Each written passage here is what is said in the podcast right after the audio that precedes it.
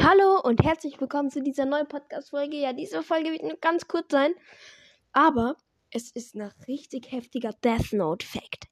Death Note, falls ihr es noch nicht wisst, ist ein Anime, in dem es einen Menschen gibt, der heißt Light Yagami.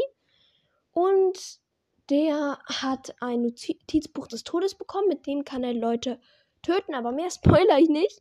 Ähm, genau was ich euch sagen wollte, ist, dass er als Kira äh, bezeichnet wird.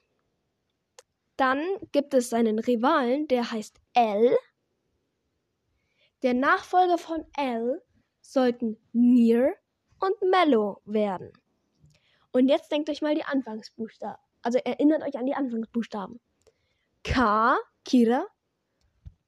L, M. Mellow. N. Near.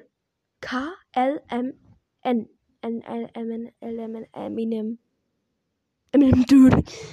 Ja, also daran merkt man mal wieder, wie gut dieser Anime durchdacht ist. Krass.